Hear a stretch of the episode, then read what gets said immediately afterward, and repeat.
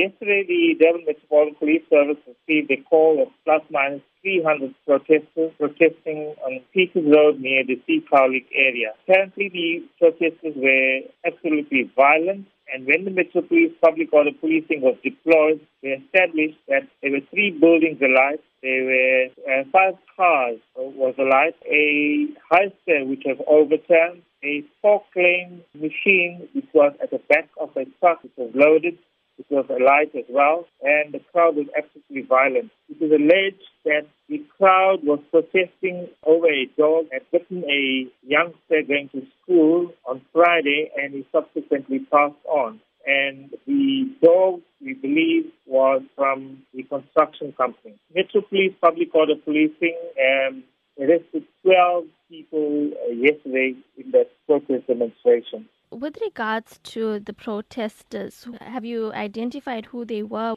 Yes, the protesters are from the Shack settlement near Peters Road. They have been arrested. They'll have to appear in court, those 12 people, and they'll have to name and shame some of the people that have been destroying infrastructure of the contractor.